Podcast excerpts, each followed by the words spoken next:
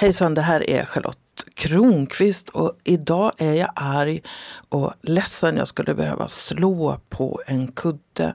Och det som skapar så mycket känslor i mig är det här abortförbudet i Alabama. I princip kommer alla aborter att bli förbjudna. Det är bara om det är, finns ett hot mot kvinnans liv som det kan vara tillåtet. Och den läkare som utför abort kan dömas upp till 99 års fängelse. Det är ju helt absurt. En kvinna har rätt till sin kropp. Mer skulle inte behöva sägas. Jag är tonåring på 70-talet och en dag börjar jag märka att kroppen inte känns som vanligt.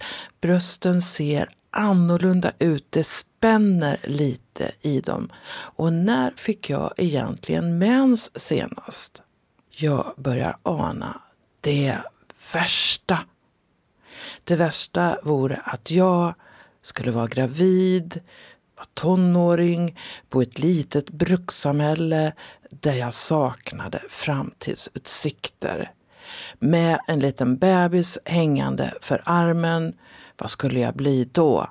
Städerska på bruket? Alltså det var ju inte själva graviditeten som var det värsta, utan det var tanken på att behöva fullfölja graviditeten och bli en tonårsmamma och ha en pappa till barnet som också var en tonåring.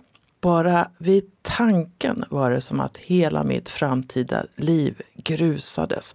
Jag hade ju inte ens gått ut gymnasiet och även om jag var kär i den här killen, hur skulle jag kunna veta om vi två skulle klara föräldraskap?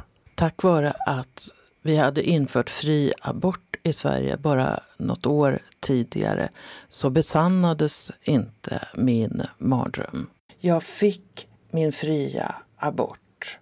Jag blev skrapad. Och även om det var en fruktansvärd upplevelse att bli skrapad på löpande band och att bli ifrågasatt av läkare, kuratorer och anhöriga var det ett av de viktigaste och bästa besluten jag tagit i mitt liv. Jag var inte mogen att bli mamma. Jag var för ung, jag saknade resurser, jag var inte där. Och tack vare att jag fick göra en tidig abort så fick jag en öppning till ett nytt bättre liv. Jag är djupt tacksam över att den lagstiftningen gick igenom. Men det fanns ju baksidor redan då. För det jag mötte var många tankar och idéer som finns kring tjejers och kvinnors sexualitet. Jag blev till exempel ombedd att bevara aborten som en hemlighet. Ingen skulle veta varken att jag var sexuellt aktiv eller att jag hade blivit gravid. Och när jag fick de här råden så tror jag att det var skammen som talade. Skammen kring kvinnans sexualitet. Och skammen, det innebar att slarva mig till en graviditet. Alltså jag minns fortfarande läkaren som hårdhänt undersökte mig. En man. Han undersökte min vagina och fann ingen spiral och behandlade mig som en opolitlig och lögnaktig person. Det gjorde ont. Så ont. Och jag undrar hur många kvinnor som fått utstå det. Ett ifrågasättande av ens vandel. När jag kom hem till killen jag var ihop med hittade vi spiralen på mattkanten. Det är inte så smart att ge spiraler till tonårsflickor, varken då eller nu. Men då ville man minska antalet tjejer som blev tonårsmammor och erbjöd spiral som ett säkert alternativ. När jag tänker tillbaka på mig som ligger naken på rygg med benen isär och möter en mycket äldre man som ifrågasätter mig tänker jag, så behandlar man inte en kvinna.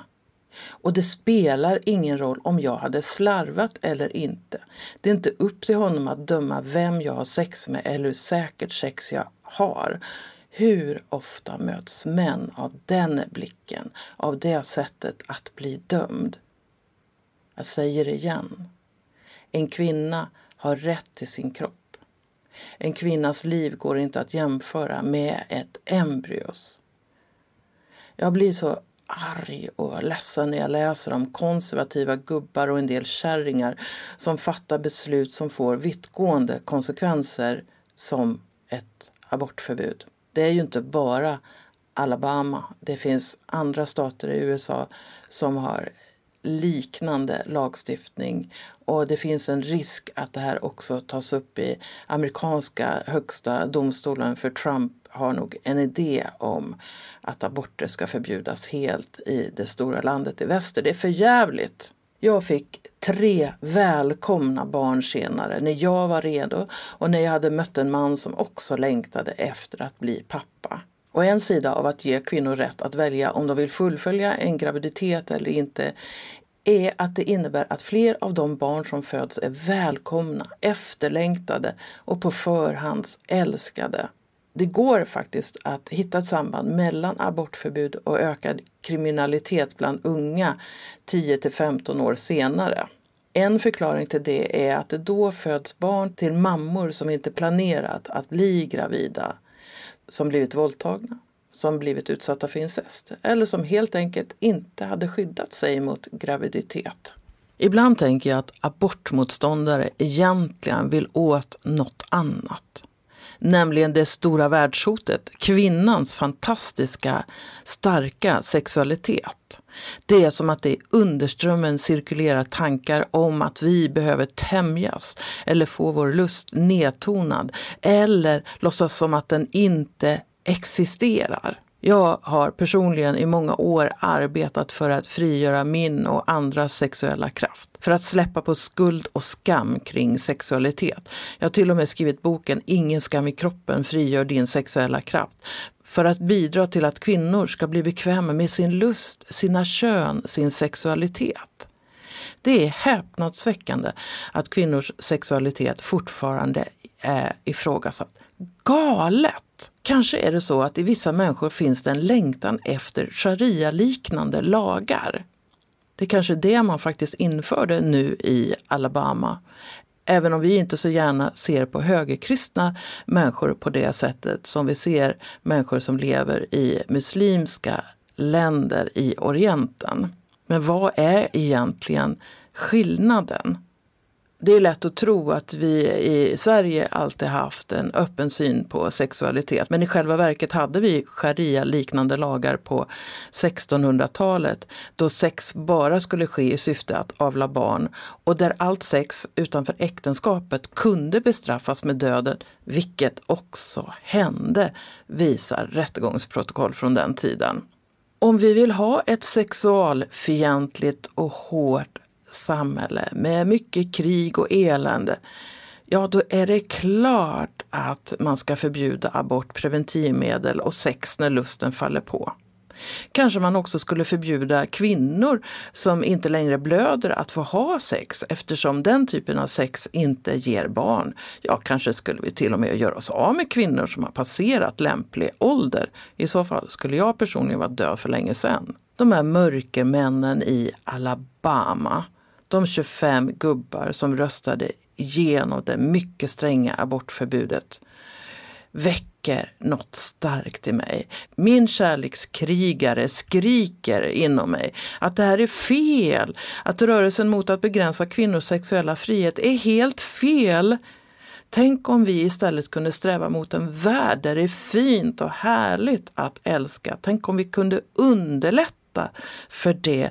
Eh, för människor att bli intima med varandra, att se varandra, att vara öppna för varandra, att känna kärlek för varandra. Där alla sexualitet får finnas. Och jag är så glad att jag personligen har hittat vägar till min sexualitet och min kraft. Och jag är djupt tacksam över att den svenska abortlagstiftningen gjorde det möjligt för mig att välja när det var dags för mig att bli mamma. Jag är så glad att jag personligen har hittat vägar till min sexualitet och min kraft.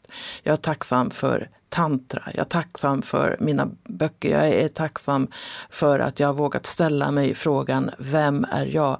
Jag är tacksam för alla människor jag möter via till exempel lekfull tantra. Jag är tacksam för alla som bejakar vår rätt att vara kvinnor och män precis som de vi är. Jag hoppas att du också är det. Puss och kram från Charlotte Kronqvist, din kärlekskrigare.